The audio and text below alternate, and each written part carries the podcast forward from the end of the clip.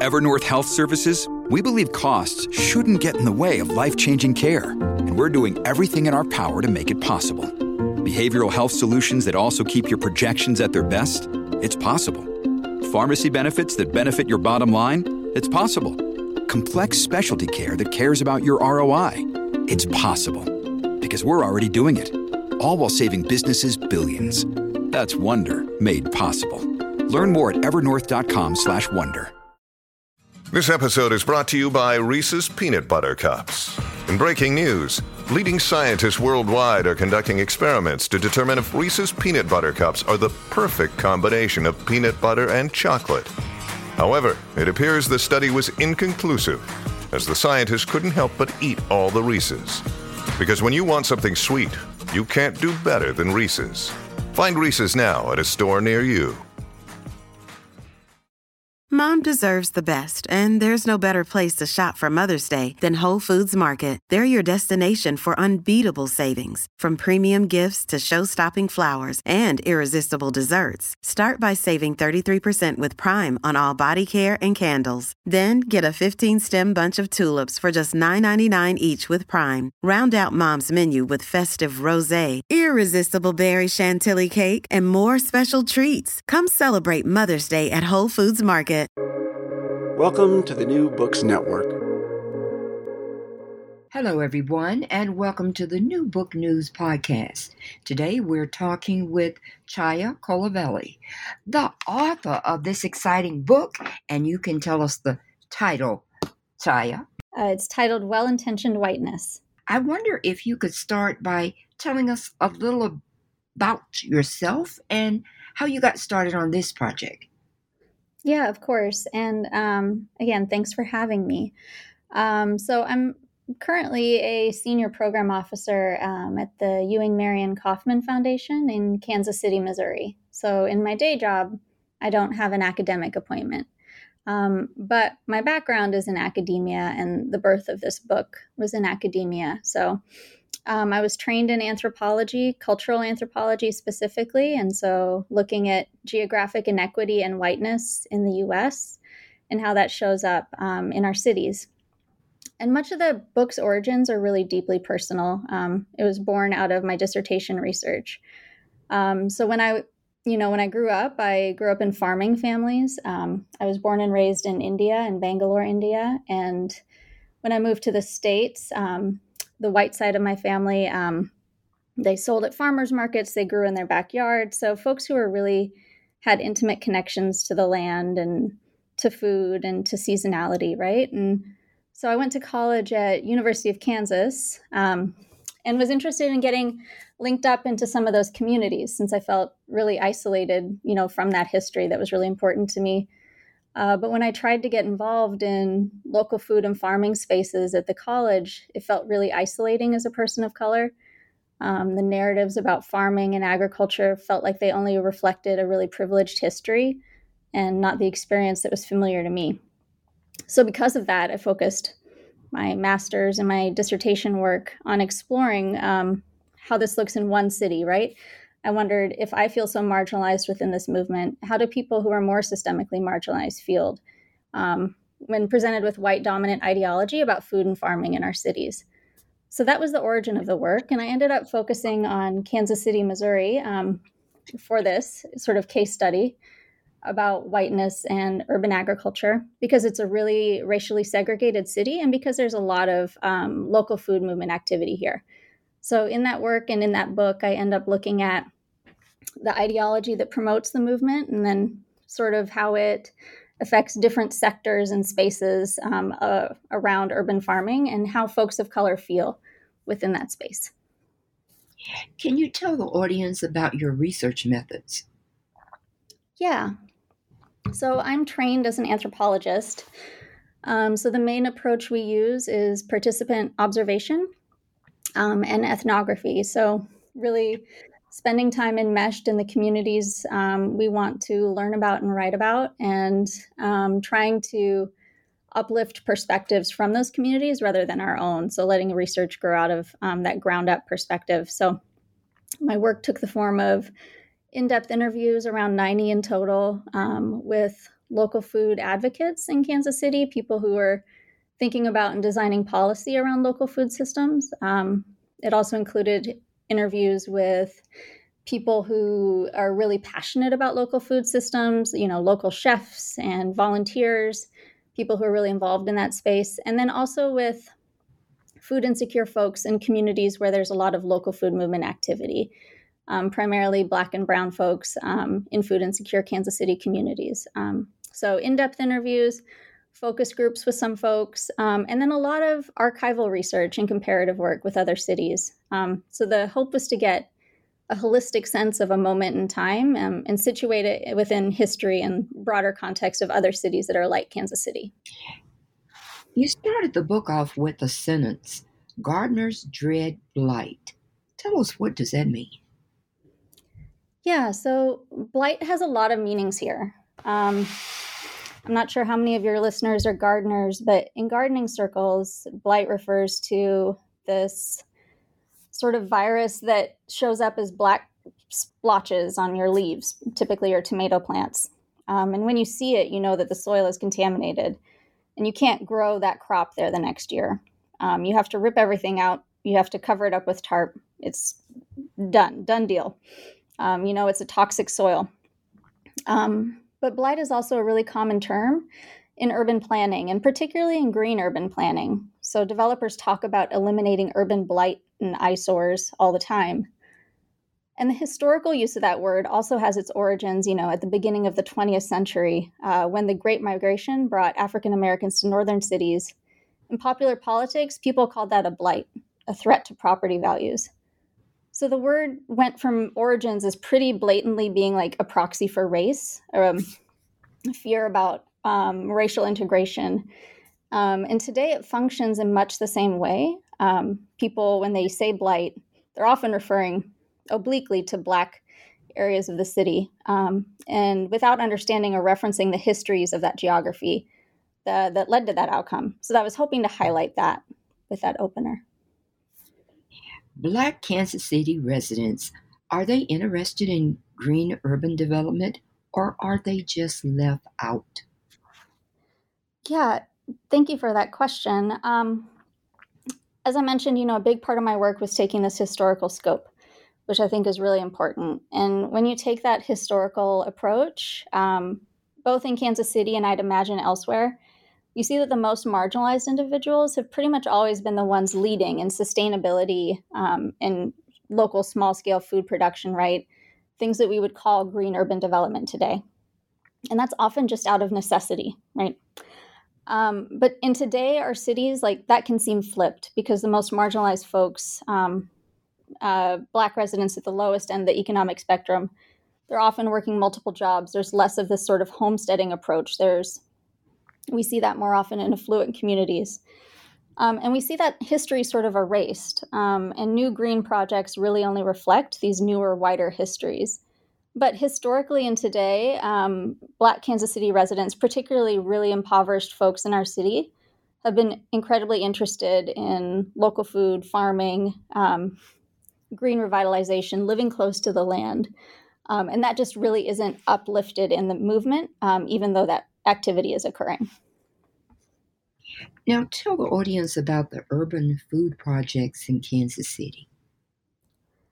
Right. So, as I mentioned, I picked Kansas City for my research because there's so much um, urban food work happening in the city. So, just to give you a high level view of that, um, and this I'm primarily talking about what was happening at the time of my research, though I think the context is still the same today. So, in, when I started this work in the 2010s, um, there was way more local food activity in Kansas City than you would expect for a city of this size. Uh, we had um, proliferation of farmers markets, of community gardens, um, of schoolyard gardens at almost every school in the city, of uh, nonprofits that form urban orchards and places where folks can go pick food, um, of farm to table restaurants, of nonprofits that promote um, local urban farming within the city and helping folks learn how to run a farm business. and then of farm to table restaurants that are interested in buying that produce, um, you know, farm tours, and all this sort of like activity and excitement around what it might mean to grow food in the city and how that can permeate all sorts of sectors. So, not just trying to prop up um, small business owners, you know, not trying to trying to start local food businesses, but also trying to say, okay, well, here's a way we can feed the poor. Here's the way we can engage kids and get them outside. So, urban food projects really like um, proliferating in all these spheres of thinking about how to influence our city, uh, which is what made it really interesting to me to study this project here, where it's a very racially segregated history. And as I mentioned, there's a long history of um, Black and Brown folks leading in this movement as well. You talk about the displacement of uh, communities of color through the green development. Share with the audience what you found. Yeah, uh, a key thing that I find um, that's consistent with what other researchers have highlighted in other cities is that green urban development spurs gentrification. Um, so, meaning that it displaces um, it displaces existing community members who stand to gain the most from proximity to those projects. And I find that happening pretty obviously in Kansas City um, by looking at housing values and rent in areas where these projects are occurring, and by listening to community stories of neighborhood change. Um, but importantly, you know, I find that that's not a new process. Communities of color have been repeatedly displaced for the creation of green space since Kansas City's inception as a city. Um, and that happened nationally as well. So, national level movements, such as one called City Beautiful, they really took off in Kansas City around 1890s or so. And that was the idea that you could promote economic growth in cities through the elimination of urban eyesores, urban blight, and the creation of parks and green space. Um, so many of the parks in Kansas City today, um, beautiful parks that are sort of beloved and seen as institutions in our city, um, the creation of those parks involved the displacement and demolition of predominantly Black, low income communities of color. Um, and that is just not. Uh, often talked about in our narrative about our parks and green space in the city. And so that leads to a pervasive sense today for communities of color that their city is being built for white residents at the expense of their communities, historically and today. You talk about racial inequalities in the green space. Can you give us a few examples? Yeah, I can share a couple. Um, so at the time Kansas City was building parks for new white communities, right? So they're displacing and demolishing um, historically low income Black communities and then building parks to build up higher property values for white households. They were also installing municipal dumps in historically Black neighborhoods. So um, Kansas City's uh, Jazz District at 18th and Vine um, was the turn of the 19th century a really thriving Black community. And at the time that it was thriving, Kansas City was installing dumps there. Um, so, and we also see that pattern today as well. There's lots written about where corporations decide to place um, CAFOs, contained animal feeding operations, which is often in historically Black communities. Um, and apart from having like aesthetic impacts and impacts on housing values, we know that leads to differentials in quality of life between communities today. So, all of that leads to greater heat and exacerbated effects of climate change in communities of color compared to white communities with established tree lines and things like that. So that's just one example of how we see inequities in green space.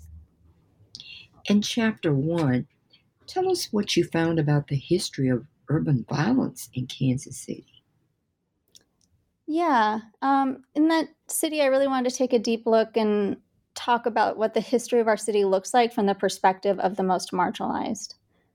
And from that perspective, continual displacement and violence towards people of color um, has occurred to increase value for white elites. Um, and so in that chapter, I mostly talk about violence in terms of erasure, um, not to gloss over the fact that there's a lot of um, physical racial violence in the history of our city as well. But for me, what I wanted to focus on is how violent it can be to erase that story, that history, that presence and space in the city. Um, the fact that communities have been moved and demolished to create um, value for white investors, Uh, I think that's an underrecognized form of violence and particularly prevalent in Kansas City's narrative. Another day is here, and you're ready for it. What to wear? Check. Breakfast, lunch, and dinner? Check. Planning for what's next and how to save for it? That's where Bank of America can help. For your financial to dos, Bank of America has experts ready to help get you closer to your goals. Get started at one of our local financial centers or 24-7 in our mobile banking app.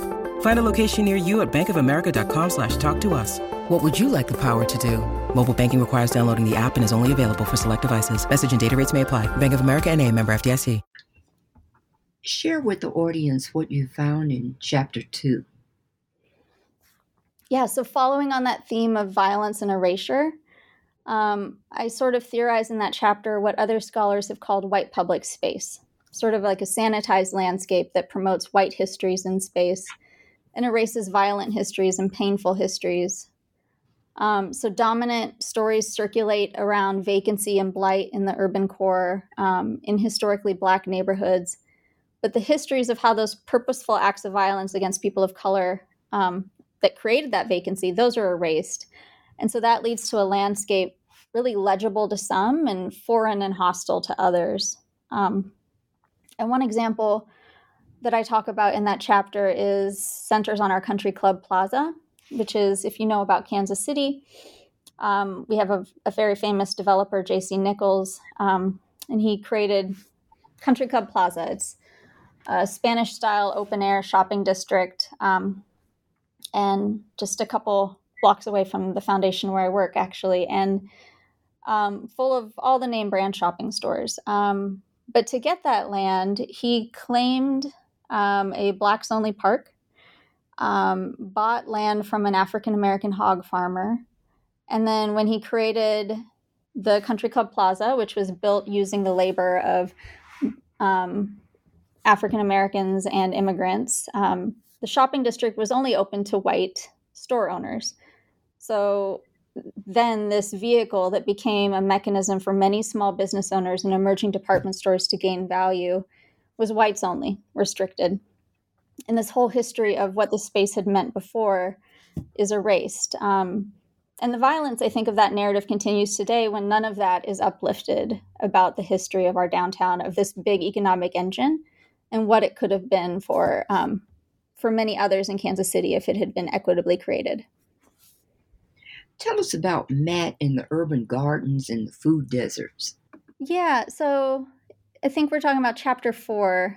Um, and so in that chapter, I really focus on how this dominant white ideology about local food movements um, permeates our understandings of food aid in the city. Um, and I, it has a really big impact. And so I start that chapter um, relaying a scene I witnessed um, in a television clip about an urban farm tour. Uh, and the interviewer is talking with a, uh, a gardener, um, an elderly black man who's at a community garden. And so he's chatting with him, you know, because he's trying to gather some momentum and excitement around this urban farms tour that's going to happen in Kansas City. And in this interview, he says, you know, how did you get into this? And the man says, oh, you know, I lived in a, I, I, I was enslaved and I lived in a slave camp. And so, of course, I know how to grow food. And I'm paraphrasing because I don't have it right in front of me. Um, but the man says, you know, that's great. At least you're here now and you know how to grow food and you can get outside and get some sunshine. And, you know, the interview goes on. He says, you know, food is such a common language. And actually, I think that's really illustrative of the fact that it's not a common language. People have very different histories and interactions with food and the act of growing it. Doesn't always fall neatly along race, um, but everybody has some of these unique experiences. Some of them are very painful. Um, and so, in the rest of the chapter, I discuss how in many of our food aid programs in Kansas City, um, and much food aid is taken by elderly folks um, within our city and nationally um, people, grandparents who might be caring for the rest of their family. Uh, food aid involves telling them how to grow their own food um, and telling them how to cook things that are really painful for people who come from different histories and different experiences with food and agriculture. Um, and so, digging into some of that, I think, really highlights how difficult it is um, to roll out an aid program like that when you're only looking at it through a particular racialized history. Now, in chapter five, you talk about networks. Tell us about the networks in Kansas City. Yeah, in that chapter, I try to think about what it looks like to use urban farming as a um, as a small business, as a that this would be the way you make your income. Um, and that chapter in particular was about the experiences of Black urban farmers in Kansas City and what their experience was like navigating a primarily white local food network. Um, and networks are everything in, I, I, think, most industries, right? And local food um, economy is no different. And and those networks are really racialized and they can have a big impact on somebody's success. Uh, so, just for example, um, some things I highlighted in that chapter to illustrate this problem and the experiences of Black urban farmers. Um, so, to get restaurant contracts, uh, a urban gardener or an urban farmer um, often sees a restaurant contract as a really great thing for their business. It can be more stable um, and pay a higher price than you might get at a farmer's market. But to get a restaurant contract, you often need to be friends with a chef at a restaurant.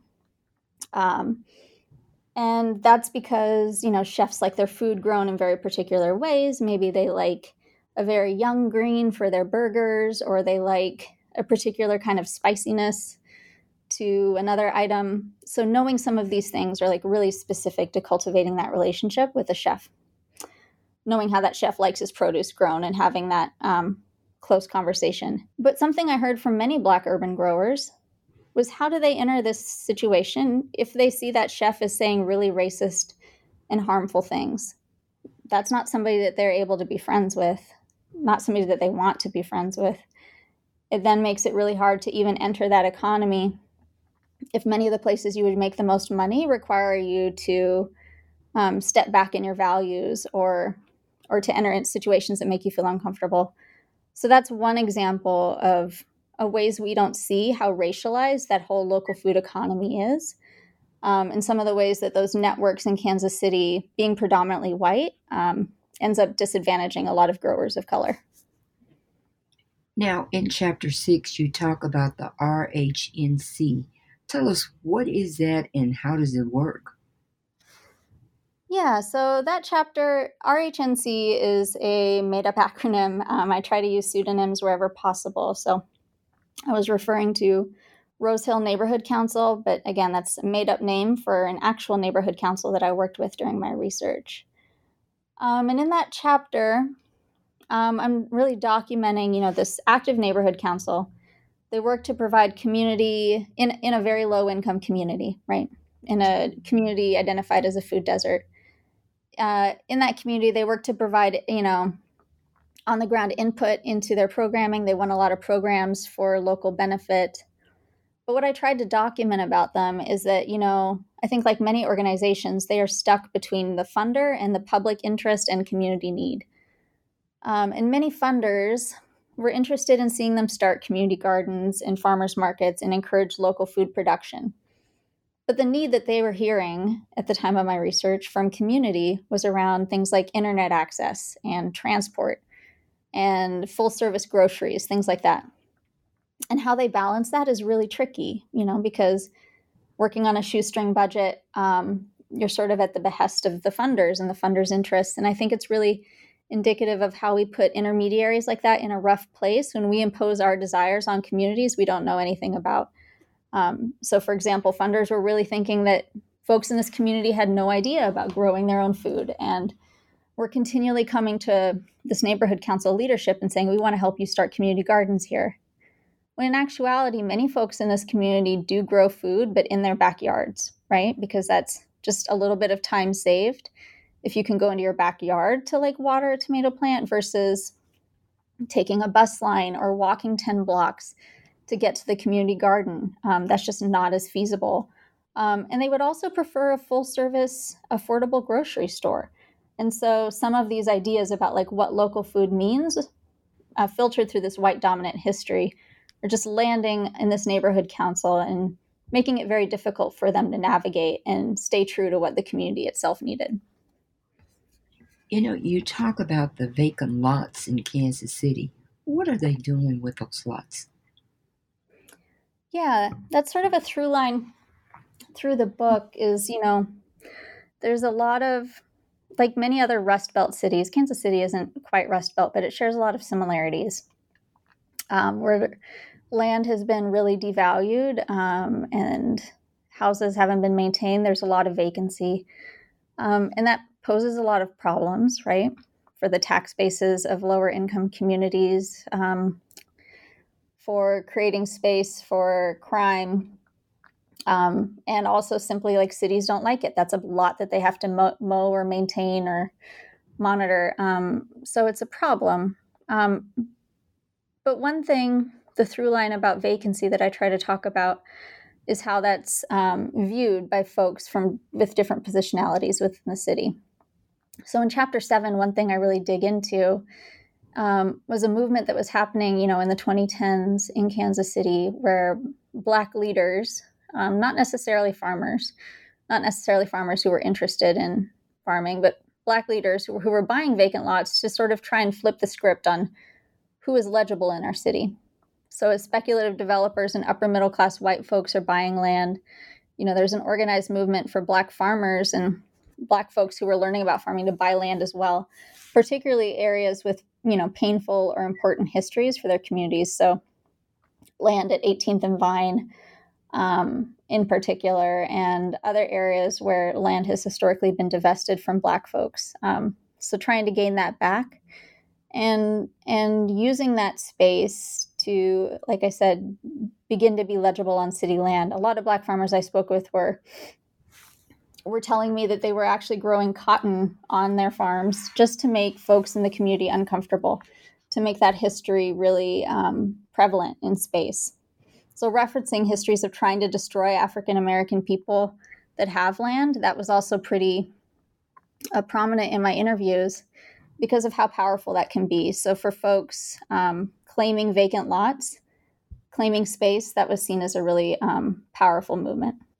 Tell us about the future of greening. What do you see? Um, I have a couple thoughts, and one I'll reference sort of what I closed the book with. Um, there was a panel I helped host at the end of my research, you know, alongside a diverse set of farmers and growers in the city. Um, and so we hosted a panel to uplift some of these findings, right? Like, what does vacancy mean? Um, to black farmers to latino farmers? What um, how has the history of the city felt differently by different folks? Um, and how do we see our contributions acknowledged or not?